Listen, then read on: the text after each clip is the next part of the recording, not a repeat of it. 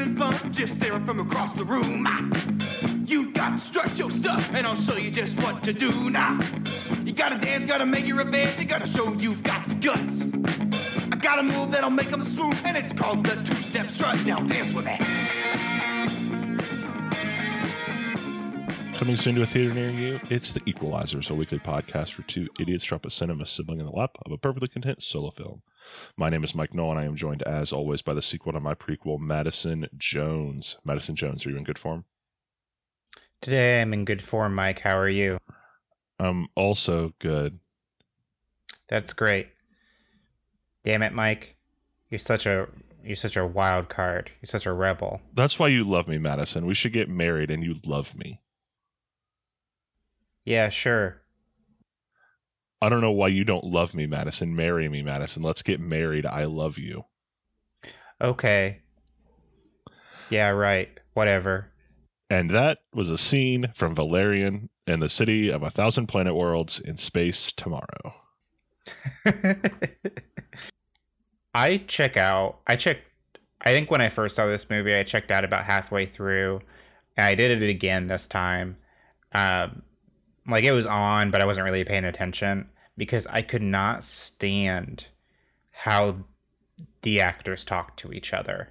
Like they are so deadpan. Uh-huh. Like there's so little emotion with this fantastical sci-fi, granted CGI world around them Right. but like it is wild to me how the two main leads seemingly just don't want to be there. See, I would argue, I think Cara Delevingne does a fine job. Like the way her character is written in the movie, it makes sense that she's a little bit more like standoffish, I guess. But Dane DeHaan brings absolutely no energy, charisma, anything to this movie. I mean, this this is not on the actors whatsoever. oh, It I think it's a little bit on. Dane DeHaan. I I don't know. I'm not familiar with him at all. Um, but like, I think it is the right. I think it's so much the writing. Like, I uh, here's my point. Like, arguably, I'm going to go into a Doctor Who tangent for a second. Arguably, the Steven Moffat years, there's a lot of awful writing. Matt Smith and Co. do a good job of selling it. There is a little bit of this that is on Dane DeHaan's plate. The writing is atrocious. I agree. He didn't try and do anything to correct. Cara Delevingne, I think, did a fine job. Her character was a lot more like I'm more reserved, and like she has a temper at times. Like sh- I think she does a fine job playing that character. It's that there Valerian isn't a character; he is an ego, and like an ego and a penis, and that's pretty much it. yeah, in space, an ego and a of penis course. in space, Of course, and a, a thousand cities, etc. But and a thousand cities, yeah. and a thousand penises. Yeah. wild. And you know what pisses me off? Um, because when I was reading everything. I think I brought it up multiple times that I Mm-hmm. was extremely disappointed in this movie, and I was like really excited to go see it Mhm. because of it's uh, Luc Besson is the guy who did The Fifth Element, which I think is an, a pretty stellar fucking space odyssey like Mm-hmm. movie. Like from beginning to end, it's pretty rad. I think. And then I see this, and it's it's a movie it's a it's a movie trying a little too hard i think Yeah, I think for me, I know I've always said a movie. I can forgive a movie for being bad, but not for being boring. Somehow, I didn't enjoy this more than Crawl, but it ranks a little higher. Maybe because it was so visually stunning, and also I felt an emotion. It was anger, but like Crawl, it was mostly just a lot of like why like the anger was why isn't anything happening? And this was kind of more like well at least it's like very pretty. Yeah. Uh but I, it is I, I think it's a pretty beautiful movie for like a really good way to show a lot of over cgi and special effects can actually Mhm. look really nice i think like Yeah. instead of like transformers m- metal metal grinding into metal into little balls and like it's like what am i looking at right now Yeah, I will say I very much enjoyed Rihanna's dance sequence, but the lack of Oh my God. man, I couldn't finish. I Another thing that pisses me off, Mm-hmm. this movie and the whole thing is based on a comic book. Mhm. Valerian and Laureline, two main act, the two main characters of this movie, who I think have about the same amount of screen time. Mhm. Um, and like you said, uh, Cara De- De- Delevingne, yeah, Delevingne, I think, but yeah, she like like you said, she does a pretty good job. And for the most part, like her character just gets ripped from the title, so they decided to put Valerian as the title and uh with the city of a thousand planets or whatever. I, I think that's Yeah. just really shitty. Like yeah. I mean, that I, I suspect it's probably for not SEO, but like like when they redid originally like Live Die Repeat or something was Edge of Tomorrow, and the the consensus was what a shitty bland sci-fi title. So I think they were trying to go for something like eye popping. Still sucks. Like I mean, okay, so but the comic book Valerian and Lu- Luc- Lu- Lucifer, how do you say it? mhm. Lorelai. Lucifer, Lore, yeah.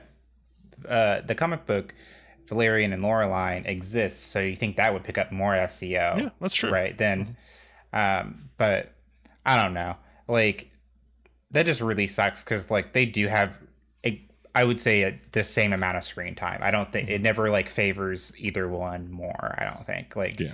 um But, like- but we're supposed to like but with because of that we're supposed to be focused on valerian the main as the main character right now Mm-hmm. because is he's cap he's uh, admiral or Major, marshal I think. Yeah. Major Valerian, and which means we're supposed to like like him somewhat, I guess. And I don't whatsoever. He's just like an asshole. Like yeah, like it's it is um he's he's a he's a Tom Cruise wet dream. Tom Cruise what a dream. Yeah. You know what I mean though? Like oh it's no, like you're right. You're not wrong. Like it's like he's he's exactly someone that Tom Cruise wishes he could play, or he I wants mean, to play all the time. Yeah, let's be honest. Tom Cruise would still try to play that character. Uh, I'll say this: like the movie itself, mediocre. Like it was fine. I absolutely everything I hate about that movie is has to do with the the two main characters. Like if you strip away how like bad I think their performances are in this, the plot itself is fine. I mean, it's long and bloated, and it's mostly just for CGI actions action sequences. But like by and large, it's nothing awful. I uh I don't know if I still hold to this theory, but after I saw it, I was Mhm. like talking to my friends about it because we were just like in the car, like Mhm. just like devastated that that it wasn't a very good movie. Mhm. um and we um I was very adamant on the fact that I think if you cut out the first like 15 minutes where you see the uh um the planet of Mül Mm-hmm. and everything and you put that more towards the end as a reveal of things that happened i think it is a little bit of a better movie because Sure. like the whole plot or whatever that like that general like Uh-huh. bomb the planet or whatever is it's not a very good reveal like i kind of put together what happens Yeah. like like what happened right like Mhm. after i see this like asshole general or whatever who who seems to have a problem with these aliens like i Mhm. think I, it's not and i think it's treated as a big reveal and it's not right like and- yeah, I I don't know. Like also it's 20 like people are savvy about like oh, it's a, a bunch of ships crashed on this planet that clearly look like they've got like English written on them. There's a general who's got a whole weird thing going on and he doesn't want help. He probably did that. Like O- obvious bad guy is obvious. yeah. I mean, he's wearing a golden chest plate at one point. Like Yeah. He, he's Clive Owen. Yeah. Come on. like i don't know it's fine i i think the premise is serviceable it's just the acting or the the characters were terrible Those the aliens, the the Mhm. aliens from Mül are if you cut out that opening scene where their planet was like destroyed or whatever, but you see them as like they're pretty like peaceful people seemingly or a peaceful alien race, right?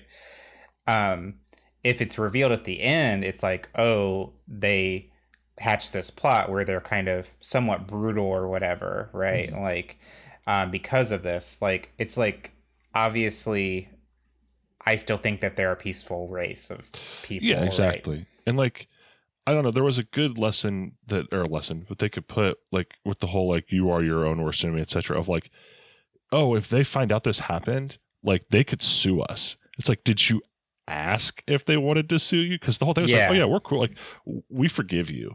Like it sucks what happened and it was wrong, but like we're we forgive you. We just want to go live somewhere now and be peaceful. And I was like, yeah, you didn't even like you didn't ask. You just assumed they were going to sue you and then tortured one of them forever. Like it's just like that never came up. And I was like, that would have put a nice bow on the movie as well. Yeah. But- yeah. Um, do you have anything Uh, else? I'm going to go into bits if not. Um, who were your favorite aliens? Who who was your favorite aliens? Um, what was your favorite aliens out of the many aliens in this movie? I mean, I know what you're leading me to. I it is it does have to be the three uh, duck boys, the three Duck Boys. s- just potato skin duck boys. Yeah. Uh, a peek behind the curtain prequels. Every Zoom call, I always put some image from the movie behind myself, and this week it is the three Duck Boys. Huey, Dewey, and Louie. Yeah. I think what disturbs me about the Duck Boys isn't the large noses, it's not the potato skin. Mhm. It is the little tiny fuzzy hairs on the top of their bald heads that look real. Like, you know, like like it looks it's like a little too real. I think it's like that is where the uncanny valley thing starts for me. Like that's where like if they were just bald and had no hair whatsoever and they weren't like sort of fuzzy, I think it would be a better a better time for me. It's wild that more of the CGI budget went into their little hairs than the rest of the movie. There's there's a lot about them that's disturbing. If you haven't seen the movie or the like uh, what these images are, imagine ducks, but if their bills were also made of skin. It's like if a platypus sort of like stood up and grew wings. Jesus. Well, I'm gonna have nightmares about that forever. Uh, something I want to talk about a little bit is the opening scene, which is very promising. I think, like for the movie, like um, I actually really like the opening scene where all the captains are meeting each other as they connect to this giant planet. I think it's pretty well done, and like all of um, David Bowie's Space Odyssey plays over it. It's like that long of a scene. Um, I like the one where um, uh, there's like it's sort of like robotic alien like race that seem to have like some sort of blue goo core or something show up. And um they always do the handshake between the captains right? And then like like i don't know there's something about how the robot arm grabbed the uh, the human captain's hand and shook it like Mhm. I don't know it really tickled me that, that that's my other favorite alien I like the big spacesuit, like boiler suit things with almost like potato fish inside. I know I keep saying potato, but that comes. It's just a big theme in this movie: potatoes. Um, but you know what I'm talking about? It's like the big kind of gold or like rust colored suits of armor with the porthole yeah like a russet front. potato Yeah, like a russet potato, and then inside was more of like a yam potato kind of alien. Yeah. Um I think like why I like that scene so much is because it gives me big Mass Effect vibes. With the Like, armor, it's like is yeah. very Mass Effect. Yeah, yeah, very Mass Effect, which is one of my favorite game franchises. Um and I'm just like what could have been? What could have been?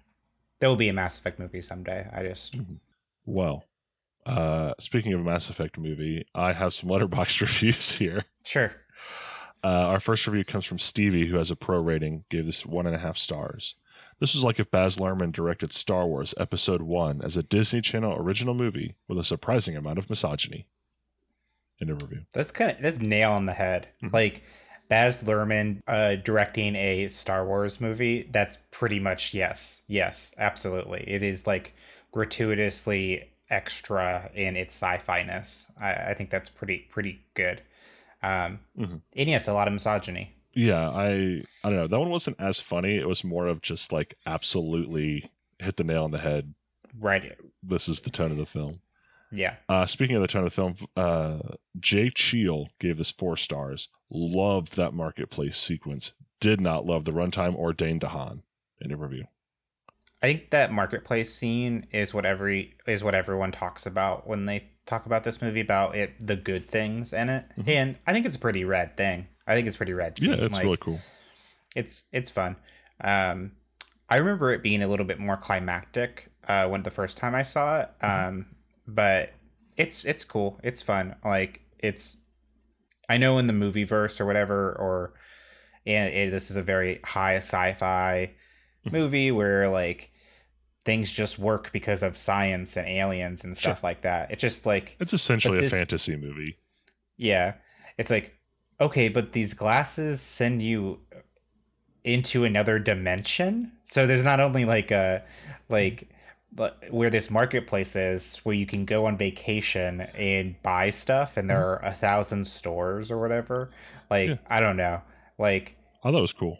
It may it i think it's cool it, it just like breaks it a little bit for me it's like okay so not only are there like a thousand planets in this universe but there's another dimension hmm. that you can also go to where this marketplace is I don't see what the problem is. You're just you're too nitpicky, Madison. You're too I just- when you get into other dimensions because i have d&d brain and so i'm like okay so are there other planes of existence or like are you like Yeah, big markets and Shadowfell. I don't know, like how did you not pick that up? Let's move on Okay. Uh, Fran Hoffner, a patron, gave this three and a half stars. I too dream of a future in which I'm so hot it doesn't matter whether or not I have chemistry with my co-star. End of review. truly truly yeah um that is that is another nail on the head of like the relationship between these two It does feel like they're like who's who's roughly the same age and deeply hot that we can just like bank on people wanting them to fuck. yeah yeah jesus um Uh, our last no review no comes from Jenny Nulf, who is, has a pro rating. Gave this two stars. I wanted to watch the movie Ethan Hawke thought he was in. End of review. who's ethan hawke in this Uh, he's the guy who runs the bar that Rihanna dances at. oh That was Ethan i didn't Hawke. even i didn't even notice that do ethan hawke and clive owen kind of look alike No, I mean, oh, I'm sorry. Yes, and I think they're brothers. Yes, perfect improv achieved. God. You don't have to. You have to go for improv points. I'm just asking. Oh, I don't know. Uh, I mean, then the answer is no, and we move on.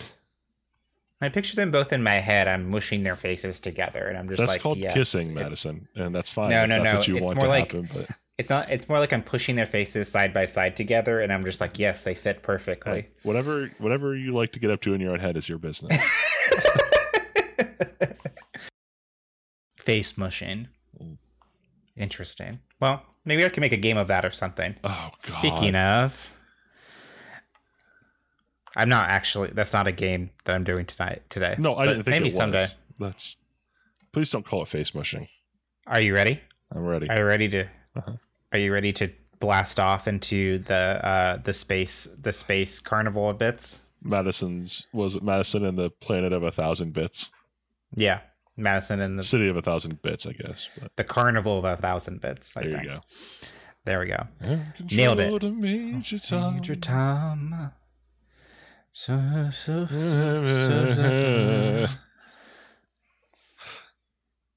we, for the record. We only mutter those for legal reasons. We definitely Yes. know all the lyrics. We know the entire lyrics to David Bowie's Space Odyssey.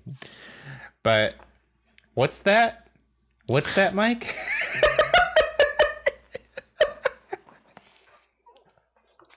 what's that stand say over there? What's it say, Mike? It says Madison's Carnival Bits, five more miles. Yeah. Yeah. Oh, yeah. And we go into it. We put our space boots on. We walk up to the first the first Oh, game we see. Let me put on my gla- special glasses so I can see into the bit dimension. Yeah. Zoom. Welcome to Madison's most famous game. What the fuck? I mean, I get. I, it took me a second. I'm a I'm a I'm a I'm a weird alien running this the the Madison's famous historic uh game that saved the galaxy 1000 years ago How did it save the galaxy a thousand years ago? because you can do anything with math. Oh my god, is this a Madison's math fact? This is Madison's math game. You remember I did uh, if you remember a thousand years ago, you Uh-huh. played a you played Madison's math game. Okay. right. I remember you had pivoted away from math facts. I couldn't remember if you were still calling it that. Yeah, and I'm gonna bring Madison out now so they can they No, no, can stop doing this voice. That's and fine. Go ahead. Little, I have I have some more questions. Uh, what's your name? um, I am Gogalax. Gogalax. Yeah, Awesome. Uh, what planet are you from? I'm from the planet Quibi. Quibi, of course. Sadly, I heard that that planet got destroyed. No, no, it it blew up, and from its ashes rose a new, more powerful Quibi that uh, eventually took over the galaxy. And then was defeated by math, or were you the ones who used math to save the galaxy? No, we embraced math and used it to our own whim, and thus now we are the most powerful streaming service slash co- uh, colony in the galaxy. Gotcha. Go ahead and ring out. I think I think this bit has run its course now. I don't think so. This is a rich lore we're digging in. Okay, fine. I'll keep talking to you in this voice if you want. All of our swords have plus and minuses on Like on them? You, you on them. if you get hit with a plus sword, do you get health back? Or Exactly. How did you know? I just I I took three semesters of uh Qu- Quibi lore. All right, Madison's coming out now. Okay. Nice to meet you, Gogalax. Goodbye. What? How did you like Gargalax? I did. I like Gogalax a lot. Um, was your my favorite thing about him Mhm. is that um, when he talks, Mhm. it um he does little T Rex arms for some reason. Um, like in the front. Um, yeah, that's my favorite part. My favorite is that he was wearing a pink shirt that said "Live, Laugh, Wine." Yeah, he's a total wine mom. Gogalax the Wine Mom will now probably be coming back frequently as we, you know, do more like uh, creator commentary episodes and we do phone a friends halfway through because we're running out of steam. I think Gogalax of Qu- the Planet Quibi is definitely going to be uh, a, a quick fan favorite. We could only hope. Know, we should probably Anyway, Now, now that we've spent eight minutes on the introduction to your bit, we should probably go ahead and just do it. Welcome to Madison's math game. Um, the reincarnation of Madison's math facts, uh, just in a little different, um, a little different formula. So this is a trivia game, um, where I look up different facts about this movie um, that involve numbers um, and sometimes math, sometimes math. Um, and Mike has to just get the right answers. Um, as always, remember that math does not stand uh, is or that math is a anagram Acronym. acronym. Leaving that in because I'm dumb. Um, Math is an i- Math, math is an ac- or an anagram for THAM. yeah. Even all of my stumbles too. Uh, math is an acronym that stands for Madison's Amazing Tidbits of Heedfulness, uh, famously. Um, where this is it's movie trivia. Mike has to get the right answer. Um, and I have three questions here. Let's rush on because, yep, we're getting to that time. Let's see if we can do this in four minutes. But I mean, spend as much time as you want. Sure. Question number one. Writer, director, produ- and producer Luc Besson dedicated 600 pages to, to developing and describing each alien species that was featured in Valerian and the City of a Thousand Planets. True. It's a multiple Yes. choice. Uh, How many different alien species did Luc Besson feature in this movie? Here are your here are your options. 90, 1000, 500, or 200. um, 90. Final answer. Why do you say that? I don't know. It does seems like the others are too many. It is 200. Okay. I mean, I that's a fact you either know or you don't, and so I had to guess. I thought it's somewhat of a math, an a real a hard math fact. It's like 600 pages could be dedicated to. I don't know how you would know that though, or what yeah, his, I mean, what his 600 formula pages is. could have been dedicated to 90 species. I mean, Like I said, sort of math, sometimes math. yeah. In Luc Besson's, uh, uh, sorry, question number 2 Mhm. In Luc Besson's other famous sci-fi movie, The Fifth Element, there were, were 188 visual effects shots. Mhm. How many visual effects shots do you think were in this movie? 350, Mhm. 2,734, 934, or 1,053? What was the first one? 350, And what was the third one? 934, I'll say 934. 934. Mhm. Locking in. Yeah. I'm sorry, no. 2,734 visual effect shots compared to the 188 that were in the fifth element. Was that the biggest number on the list that you gave? me? Yes, yes. Okay. For the next question, I'm just going to guess whatever the biggest number is locked in. Okay. Well, that's not. gonna- I'm still going to read no this. scope. Oh no, I'm no, but I'm no scoping it. I'm going to lock in the biggest op- number option. Okay. This film was question number three. This film was released in 2017, and it starts with the scene of the meeting of a cap of the captains at the beginning of the film. Mhm. Canonically, the first meeting of the captains in the movie takes place in 1975. Over the scene, the song Space Odyssey by David Bowie plays, which was released in 1969. With all that considered, what year did the original com- comic book Valerian and Laureline first release? Whoops. Uh, 2001, which is your answer. right. Let me. I'm, I'm going to make a guess now. This does not count towards winning or losing. Like I'm locked in 2001. I'm going to make a secondary guess just for pride. Okay. 2001, 1995, 1970, 1967. I think it's the back. I think it's the the earlier two. Uh, one of those. I'll say the one in the 70s. 1970. I'm that's not locked in because I've already locked in 2001. Yeah.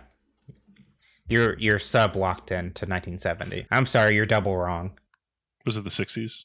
It was the 60s. Yeah, I it was 1967. old. I just couldn't remember. Um, That was my favorite question. That's it. That's the end.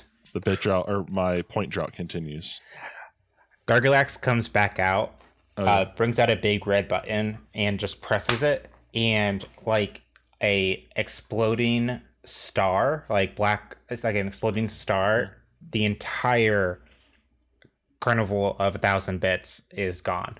Like it just is like it, it is it is left, and um, it will return when it is it vanishes in between three to five minutes.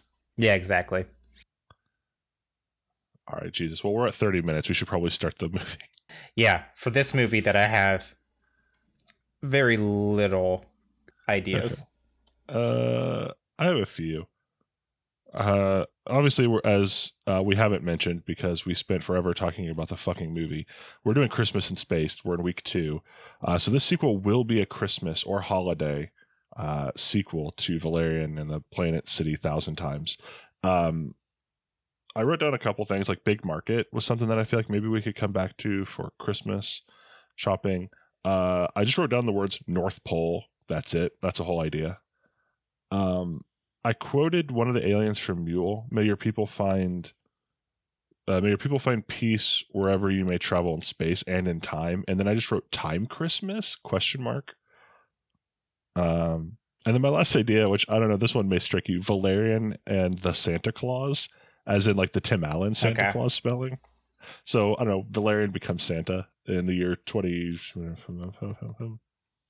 But those are all the ideas I had.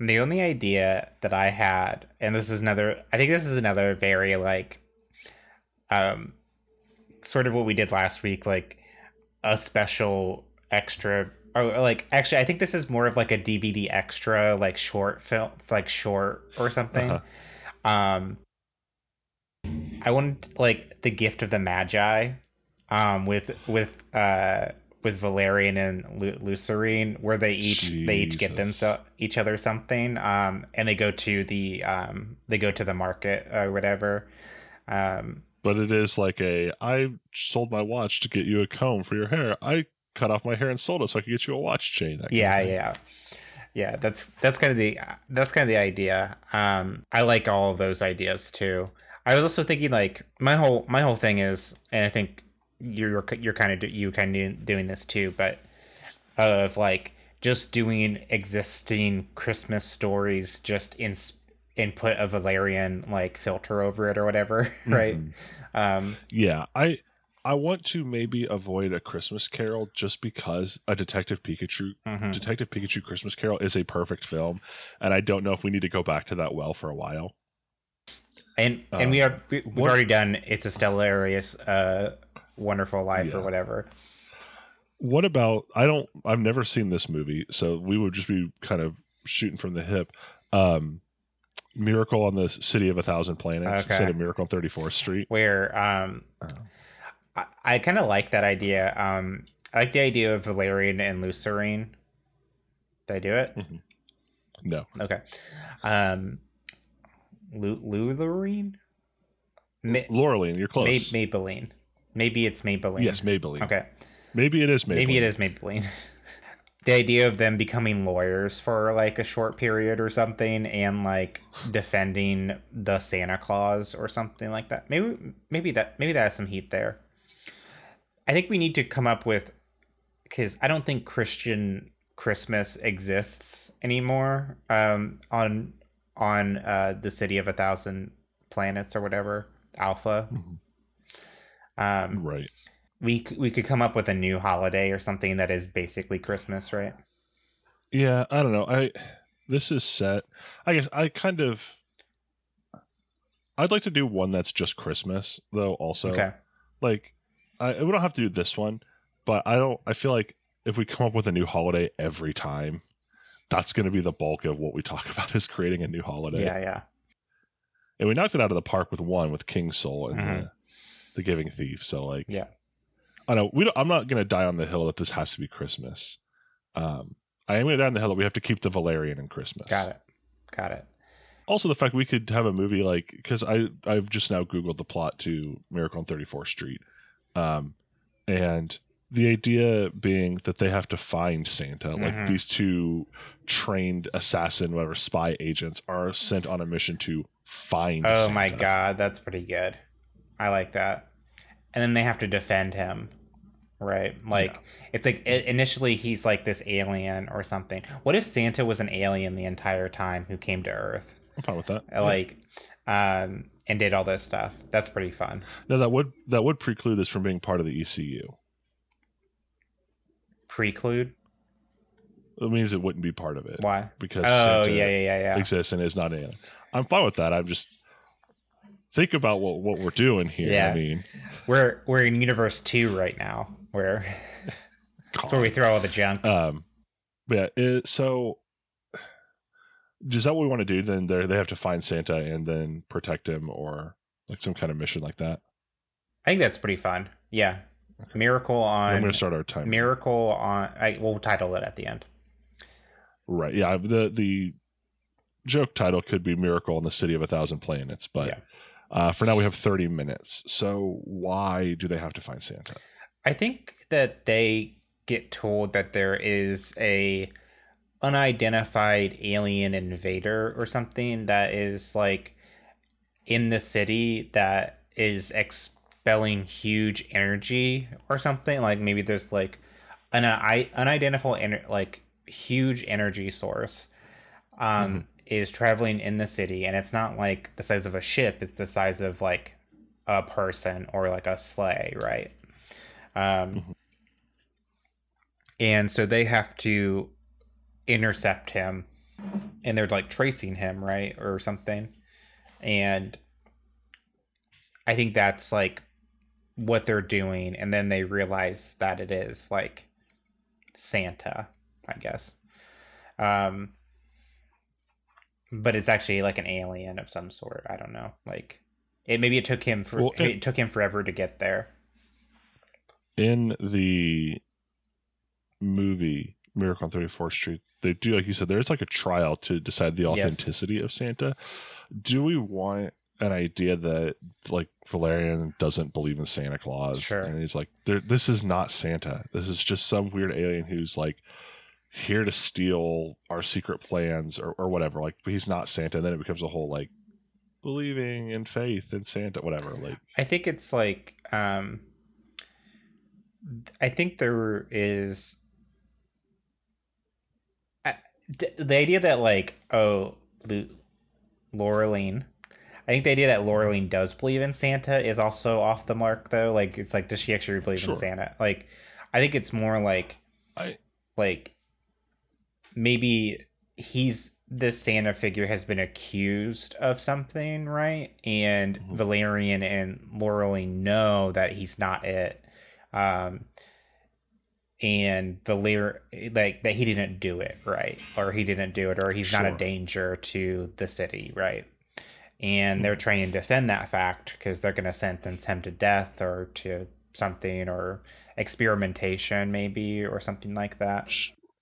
Right. I'm thinking not necessarily that she's like, oh, I absolutely believe in this. She can be like, oh, it, it doesn't matter if he is or not. Yeah. Like, like the that is irrelevant. Like I think maybe Valerian's very hardcore. Like you are not Santa Claus. Like the kind of uh, Woody in Toy Story. You are a toy. You're not. This, and she's more of like, I don't think it matters. I think this the more important thing is that the Gun- Gunthar Empire is trying to kill him or Yeah, whatever. yeah. Like, um, but that leaves because I mean it's like every then Christmas TV special where it's like Santa's not real, and then at the end it's like, but is he though? Like you know, uh, so they're on the the space station, and there's some person giving off this huge energy signature, and when they go to find him, it's Santa. Why is he here? Like, is he just doing the Christmas thing, or Um, I've I have a few few thoughts about this. Sure. Um, one, it could be that Santa does live in a, another dimension or something, and he got off course somehow, and because of Mhm. something, um, that maybe was given off by the uh by the city itself. Um, and it launched him into this dimension, and he's just trying to get back to his own, right? Um, or there could be, uh, which is probably what we're gonna do because it's so fucking dumb. There's a Santa core where there are for every Mm. planet there is a dedicated Santa, and um, it's taken forever to get this Santa into the city of a thousand planets or whatever. So he's the he's the it's kind of like the Green Lantern Corps or whatever. Like right? yeah. um uh that the that the city of a thousand what's it called? It's called alpha. I'm stop calling it the city of a thousand planets. Sure. um that alpha has been um identified and approved to have their own santa right? Um but he has to come here and decipher if the alpha is good good or not right? Or like if there's enough like this would be quite a load to take on right you bring up an interesting point with the Green Lantern, and I think not to throw away what we've been talking about, I think we could circle back to something then that that I threw out. Because famously, Hal Jordan becomes a Green Lantern because the guy Yeah. who was assigned to that sector dies yeah and passes the power on to him. yeah that's true What if the Santa guy dies and it's like Valerian, you're the perfect replacement. You're an expert in infiltration, whatever, and he imbues the power of the Santa Corps into Oh my God. the santa corps is probably the title yes absolutely absolutely um and the whole movie is um and brightest day and holiest night. keep We'll get- going we'll get to keep that going later. keep going um uh, okay, and brightest day and holiest night. red and green See, that's the thing. I just red and green. Uh, behold my yeah. light hold on, that's pretty good. Two hours later. And silent night and holiest night. May your days be merry and bright. no good or evil will escape my sight or something or like good or naughty will escape my sight or something N- ni- nice, or Nice or naughty, naughty will be escape, shall escape my sight let those who worship naughties might Seven hours later. but those who are With those of my approximate weight and height, except my power, Santa's mind. dumb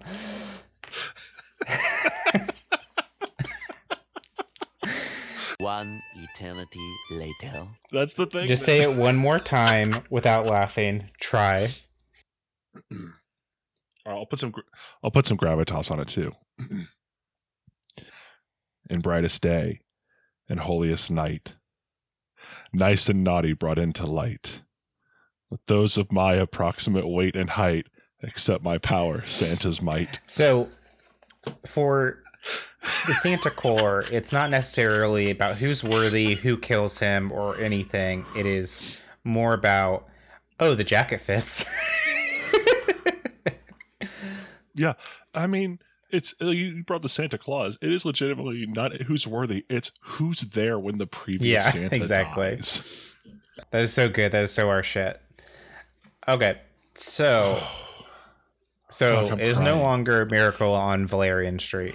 It is now Yeah, yeah, yeah. um, the Santa Corps, um, where I think I think our premise still plays though of Valerian and Laureline are tracking down this energy signature, right? Um, this mysterious energy Yeah. signature, um, because they have um, maybe been promoted to like alpha like security like level one or like secret Sure, security yeah. where they have to investigate um weird I think that tracks better. Maybe now that they've been like repurposed from. I mean, they're essentially field agents, even though they have like Yeah. military. well maybe they have like settled down in alpha um instead of like going out on like a bunch of ridiculous missions or whatever where that they were kind of like traveling forever. Now they have kind of settled down and it's been pretty quiet and they just kind of are now dedicated to protecting alpha now right? So um and maybe that's some of the tension because maybe they are both seeking adventure or they kind of want adventure. Um and thus the santa core is the little spark of adventure that they Well, I think we could play off some of the themes at the end of the first movie where she's like, we have to give them that pearl and the animal because, or to give them the animal because that's the right thing to do. Right. But it's our, it's legally, we, it's not like it's illegal to do that or whatever. The difference between what's legal and what's right because Santa Claus uh, judges who's nice and naughty, not who's been doing what's like Yeah, strictly exactly. legal. Like, just because you fall to like if somebody needed help and you didn't help them because like oh i legally like i could get in trouble if i do that so i'm not going to that's not necessarily Yeah. the right thing to do so we could play with that and that's kind of valerian's arc of like differentiating between the law Yeah. and what's right Yeah. i think that's really good and so they track down also being the Exactly, approximate weight and exactly. height of, I almost kind of um I got a I, I got a little like slant here um just because yeah yeah hit me I really hate the idea of putting Valerian on like a higher pedestal whatsoever as a character. Um oh yeah But- i um what if um maybe like they um when they touch or when when they do receive the power it gets equally distributed to both of them. The approximate weight and approximate height maybe. I was thinking, I was noodling a bit of an idea where she would technically be Mrs. Claus, and that could be. I'm thinking like the old. I don't know. Are you familiar with the Avengers, the old TV show with like um, Dame Diana Rigg? It was kind of like a a spy TV series where there was one guy, Jonathan Steed, and then Emma Peel is the one that I'm familiar with, Dame Diana Rigg, and he was kind of the spy guy, and she was much more of like cat burglar and karate person. And I'm wondering if like we could do something like that, where it's like oh, technically she's sort of like a Mrs. Claus, but that doesn't mean she's just like the homebody. It's like she has her own specific range of powers, etc. Like it puts them on an equal footing without doing like I I agree with you. I hate the trope of oh, we'll split it equally and that way then like you're both the Yeah, Santa yeah. Claus now or something like that. I it's fine. It just it feels very sort of like look how many woke points we get. So I'd be interested in finding. I, I, I agree with you. She needs to be not like a sub character or role, just a different Sure. way of doing it. Like, and I think maybe that the uh, like a Mrs. Claus kind of Yeah, thing yeah. could be interesting. Although that does again make her her identity is now Mrs. that guy. But let's keep plotting the movie, and I think we'll come to it. We're at 52 minutes, and we haven't even really decided Yeah, what's yeah. happening in this movie yet. Just that he becomes the Santa Yeah. or. I think it is like roughly the Santa Claus, right? Like, um, I think maybe there should be like some overarching plot, but I think a majority of the movie, like in the Santa Claus with Tim Allen, is like that first night of the him and the son, you know, going around Mhm. and um delivering the presents, right? Um, so I think I guess we just should decide what happens. Do they like shoot him down? Like, is he on like a speeder bike or something and they like chase him? I think there has to be a climactic chase scene, right? Um, Oh, sure. where they um, are chasing him down because they're tracking his en- energy signature. Um, there's uh, at one point um, they track him down to like a bar or something. I don't know, like maybe like Santa uh, stopped in to go get some like milk and cookies or something. Or like you there's a really funny scene where he's asking the bartender for milk and cookies. And then and then they come in and they're like stop right there. And then Santa runs away hops on like a hover motorcycle and then there's a huge motorcycle chase um or he pulls out like um something from his like from his coat and just throws it down and it's like a capsule then it like explodes and then it's like a, a bike uh, a red and green bike. Um he speeds off. Yeah, um all they commandeer some uh some bikes from like a biker gang nearby and then they they chase him they chase him shoot him down then um thus murdering him and then um that's when they receive their power Um, let's. Yeah, I was gonna say almost say if we go like the Abin Sur route, he could like we could start open on a chase of him being chased by the enemy on some kind of motorbike, and he crashes into their Oh, house okay. and gives them the power that way, and then the movie can be fighting this villain, but also Valerian learning Sure. morality, I suppose. Yeah. Yeah, we could say like um the opening is that this Santa on his way to uh Alpha um is accosted by some alien like like enemy force of some sort um and shoots uh outmaneuvers him for a while we see some cool like magic shit um but does like get shot down i don't think he has reindeer i think he more has like a hover car or something like that or the robotic reindeer and it's like exactly like fu- it's exactly like I'm futurama it, santa um I'm okay if it's Yeah. not a sleigh with reindeer. Um, what's the villain then that that's trying to chase him? I love putting all the fine touches on it, but we're Yeah, still yeah. circling a plot. Um, I think maybe like they're chasing him for the same reason they started chasing him. That Valerian and Laureline start chasing him is because of the energy signature. It's like, oh, this thing, like Sure. the pearl in the first movie. It's like this thing is super powerful. Like we could get this and like sell it or um something like that. Um, maybe it is. Did that guy die? The you know the arms dealer in the market or the the or he was the dealer in the market. He didn't I don't die. think so. No, Yeah. should, I think he's still alive. Um, maybe it's him. Maybe it's like he's he's always looking for energy or something. Um, and it could be his goons or it could be another enemy if we want to introduce a new alien of some sort. I think it makes sense if we're sticking with the idea that they're looking for Santa because of like immense power or energy. That somebody else is being after the same thing. I mean, they could also be after the not Santa Core ring, but whatever it is that gives a Santa a Santa his power. It's um um, it's the genital piercing. Uh hate that. Um, hmm.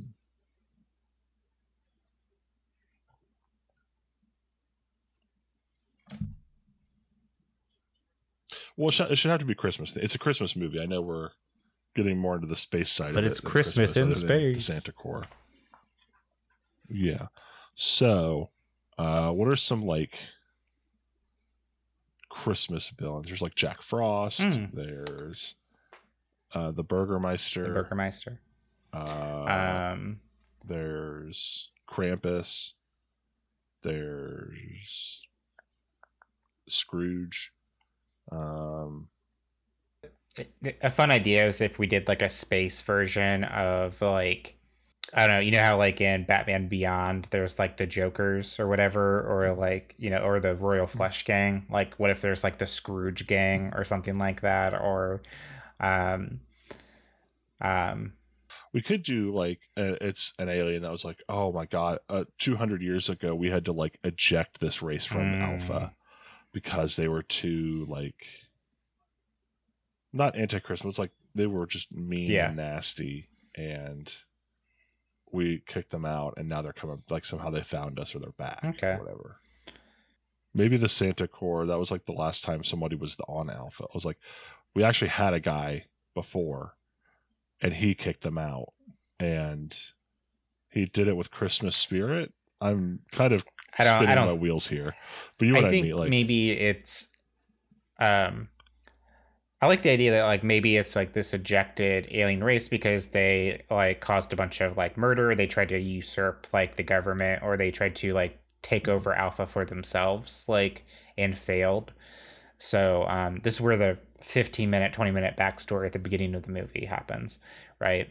Um and they are ejected um, and they have formed their own space station, and they're kind of like maybe a um, a rogue gang um, that um, is active in the area, but is usually just like a minor nuisance, right?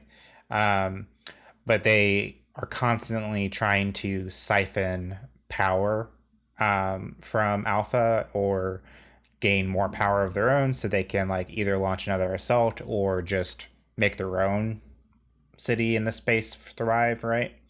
Um which is kind of sad or whatever like um and this actually could tie into a lesson of like maybe that was generations back that that happened um and um thus the current um residents of this like alien race um are nothing like they're like they're just trying to survive out there right? Like they've been abandoned by alpha um and they um maybe there's a lesson there that valerian teaches them in the end or teaches alpha in the end. It's like oh naughty and nice. It's like what does that mean? It's not just like legality of the law. What happened with this alien race 200 years ago all those denizens are dead right? Like these people are just trying to survive out there we should bring them back in and give them another chance right? Does that make sense? So what then like how do we get from point A to point B in that he he's now the Santa uh representative Yes. Santa Corps agent. And do the does the other station like appear and now there's a whole should we blow it out of the sky and he has to try to stop it? Or do they again kidnap somebody from this this space station from Alpha like I, I like where you're going I'm just like what's the connective tissue how do we like get it that pull everything together here the what could happen is that Santa Claus um, of the Santa Corps uh, gets into this um, uh, assault with this beta group or whatever. We'll call them beta because they're not part of alpha anymore, right? And they um, shoot him down. Um, and once they know that this powerful energy has gone into alpha, they decided to send a small team in to see if they can like recover it, right? And um, they can't get there before Valerian and Laureline do. Um, but then, as after Valerian and Laureline learn what the Santa Claus is and like what the responsibility is, and they have to like deliver all these presents all over the station, they um, are. I think a lot of the movie is those uh, rogue betas are chasing them, and they get into like fights and stuff, and I don't think they're deadly fights because it's a Christmas movie. Sure. Um, but um, they um, maybe eventually think that they capture um, Valerian Santa Claus, uh, but they actually capture Laureline and take her back to Beta. Um, or they capture Valerian and Laureline has to save Valerian on Beta. Um, so she launches herself out and to that space station, and then when they're there, they look at Beta and realize in like what shambled shape it is in, and like how much they're just struggling to survive, right? And how they've been abandoned by Alpha, and that's where the lesson sort of ties in. Does that is that sort of connecting those tissues? I think. I think so. Yeah. It it does feel very much like the first movie Mhm. in a way, though. Of like the oh, we're an alien race that's not actually Yeah. evil, and we're running like. What if um. So we have the whole chase scene at the beginning, like uh, Valerian and Laureline or where we're talking about, like oh, we're we're still looking for this energy source. Like it's it's all over the place, hard to pin down then he crashes into their house because he's been shot down by the villain like the enemy of the beast, the actual villain. Uh, and he gives him the ring or whatever. And then it's like, okay, well that's fucking like weird. What's going on? And then Beta shows up in the sky and they're like, hey, we're back and we're cool now. And the ship's like, no, we're not going to let you back in. Like, like you were banished for three you know for 400 years and it's only been 200 so no you can't come back like that's the law and now valerian's whole thing is like brokering the peace of like yeah but that's not right look they're good people now like they're not evil anymore and trying to and maybe then we can, i mean it's still analogous to the first movie but there's somebody in the government who doesn't want this to happen. Or somebody on beta that doesn't want them to come back into the fold because like the guy who's in charge of beta is like i'm living like a king. Everybody else is having a bad time but like i'm kind of like you know uh, in um movies where there's like a, a gang boss or something where the city around him is in abject poverty but he lives in a gold tower because he's bleeding it's like this is great for me if we go back there then i'm gonna not i can't live like a king anymore so he's the one who's trying to um like he killed Santa, the original Santa. Uh, now he's after Valerian. But most of the people on the ship want to come back. Like they're, you know, good people, I guess, now or whatever. But that way it's a like there's still some similarities because I mean the first premise the premise of the first movie is very broad. So having any person who you think is bad but is good and any person you think is good but is bad is gonna Yeah, sound yeah. like the first one. Um, But so there's this mob boss or like king king boss or whatever of beta Mhm. alpha felt that it would be cruel to just launch them out into space um like without any help or anything so maybe they're tethered or maybe they are annexed and um monthly um there are supplies delivered to um and like there's still commerce or Hmm. whatever um but otherwise they are completely closed off from alpha what we find out um through um just the reveal of the movie is that this king boss of beta um has been hoarding those supplies for himself and he divvies them out right and and They, uh, this like we have like this whole greed thing like instead of like Mhm. um instead of like doling it out to everyone equally or doling out to everyone so everyone has enough um it it there's this whole greed thing going on and then you get like the spirit of giving and the spirit of like generosity and the sh- of sharing the load or whatever right Okay, hear me out. mm-hmm. Yes, everything that you said, for sure. Santa came to Alpha originally to be like, remember that guy that you sent with Beta to be like, to, hey, like we're sending a representative to basically observe your city and decide when you're ready to come back.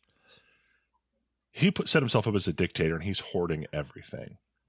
So he has Santa killed before he can tell anybody that. Now Valerian is Santa. They go over to Beta, and it's a Robin Hood movie of him being Santa Claus, stealing the supplies from the dictator king and distributing. them Oh my god, this completely changes things. Yeah, I know. I know we've changed the plot of this movie like three times. If you don't, if that doesn't hit you That's good too, though. something that That's you're good interested in, too. I mean, that can be most of the movie. We can we don't have to throw everything away. The idea of Valerian going over there and being like, "Oh no, he like that guy was right," and now the King Beta is like, "Well, now I can't let you leave. I've been trying to get this power, and now you're here." So now he's doing, and like basically he has to. He and Laureline have to like they're doing Santa Claus stuff and giving stuff to the basically fomenting the rebellion so that they overthrow the dictator. And then at that point, it's like, okay, now we can communicate with uh, Alpha and be like, this is what's been going on. Send people Yeah. over to verify. We can reattach Yeah. the stations now. But that way, it gives us a plot to go on, and it gives both of them more things to do. Like, like I said, Laureline. I don't know. There can be specific powers for Laureline as well. I think um, Um, I think we can marry all three of our plots a little bit. Um, I because I, I see the I see where it can happen. So yes, they initially um, shoot down Santa or whatever and assassinate him. Valerian gains the po- Valerian and Laureline gain the powers, right? Um, and then Valerian's like, "Oh, I got to do the Santa thing." So we do the whole Santa thing of um, in Alpha, and then it's like, "Oh, there's still people on this list. We had got to go over to Beta." And then when they go over to Beta, that's when they realize the thing with the the king boss of Beta, right?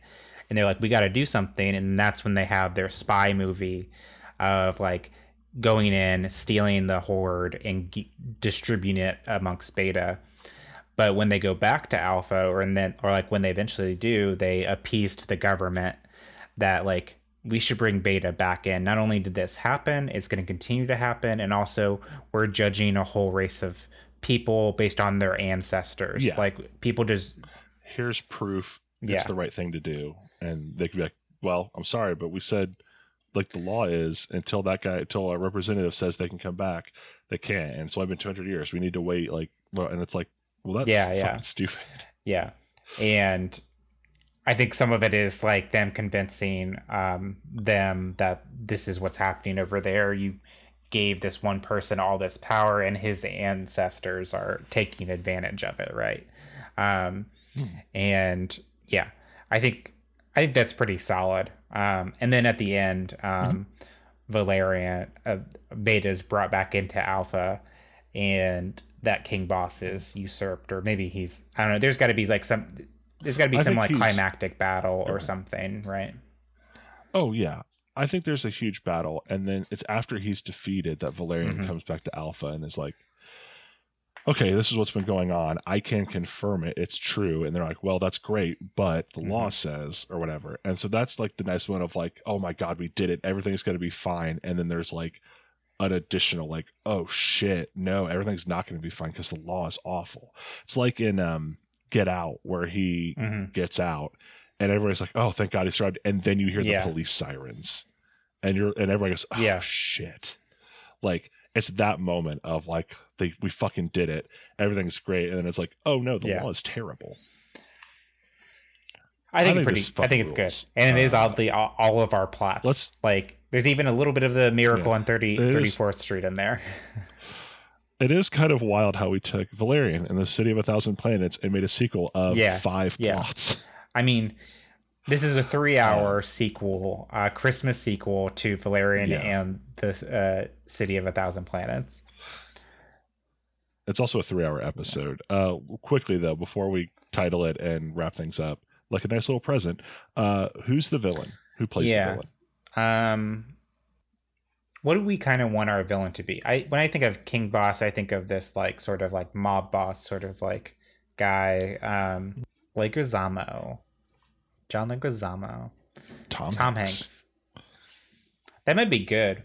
Like, um, Let's let Yeah. Tom Hanks play it. one i think tom hanks is very charismatic um could play the like i'm pretending to be good but i'm actually evil kind of thing you know like i think that's actually pretty horrifying um and um, I think that that could play well, and it'll also be just funny to see Tom Hanks. Like, I want him to still be an alien, but like kind of a humanoid alien. So it's like Tom Tom Hanks Oh, with sure. like like antennae or something. Um, then the last question for the question is what do we call it? Is it? It's Valerian and Laureline colon Mhm. Santa Core. Valerian and Laureline, colon, fa la la la la la la la. Valerian and Laureline, the Solar Express. I'm baking that. Maybe we'll use that next time. Valerian and Laureline, c- Crimbo time. Crimbo time. Like himbo. No, Crimbo is a weird, cringe way people Mhm. mispronounce Christmas online. I mean, following is follow like following yonder star is a thing that could work for space, but it has absolutely no bearing on the plot we just came up with. Let's just do the Santa Yeah. Core. We're gonna stay here for a while. And I, I don't think we're Valerian and better. Laureline, colon, the Santa Core. All right. Then did we do it? I think we did it. Um, If we did it, that's credits on another episode of the Equelizers. Madison Jones, tell the people where they can find people us. People can find us on Podbean, Stitcher, iTunes, Spotify, and everywhere else podcasts are found by searching the Equelizers, including that on the back of that clay ornament you made for your family uh, in art class in like the second grade. You know, when you used to like carve your name and like what grade you were in on the back of them. Um, on the back of that, if you look at now, it just says the equelizers. Surprise. Not sorry. You can also get in contact with us about that on Facebook and Twitter at the Equelizers. Our Gmail is equelizers at gmail.com. We have an Instagram. It is the underscore equelizers. As always, we spell that E Q U E L Z E R S of a thousand planets. Oh, sorry, like and sequel. You can also uh, Right, special thanks to- like and sequel no. at a thousand no. planets. the Madison Jones, uh, the, the Santa Jones, fuck, Madison Claus cometh. Uh, special. Up on the house, clap, click, click, clap. oh no! Special thanks to BananaBoyes for the use of our theme song, Two Step Strutting off their debut album, Technicolor Girl from Outer Space. You can find them online. BananaBoyes. Oh yes, go ahead, Madison. Up on the housetop, squish, squish, squish. Drinking all of these liquids. oh my god. what are we doing for next time, Madison? It's going to be our uh, Christmas episode, I believe. Is it, or is it the week before? Yes. The, this we'll be recording the Christmas episode. Yes. So what are we doing for the big day itself? We talked about this. We know we typically do one of Netflix's many Christmas movies. Um, this year, nothing really either as wild, excuse me, as wild as the Princess Switched, or as sort of fantastical as uh, Christmas Chronicles. There is one thing I want to pitch because you and I have gone back and forth. We've talked about um, the Brooke Shields A Castle for Christmas. We've talked about the various Christmas movies that are a little bit more rom commy than we usually do. There is one other option. Okay.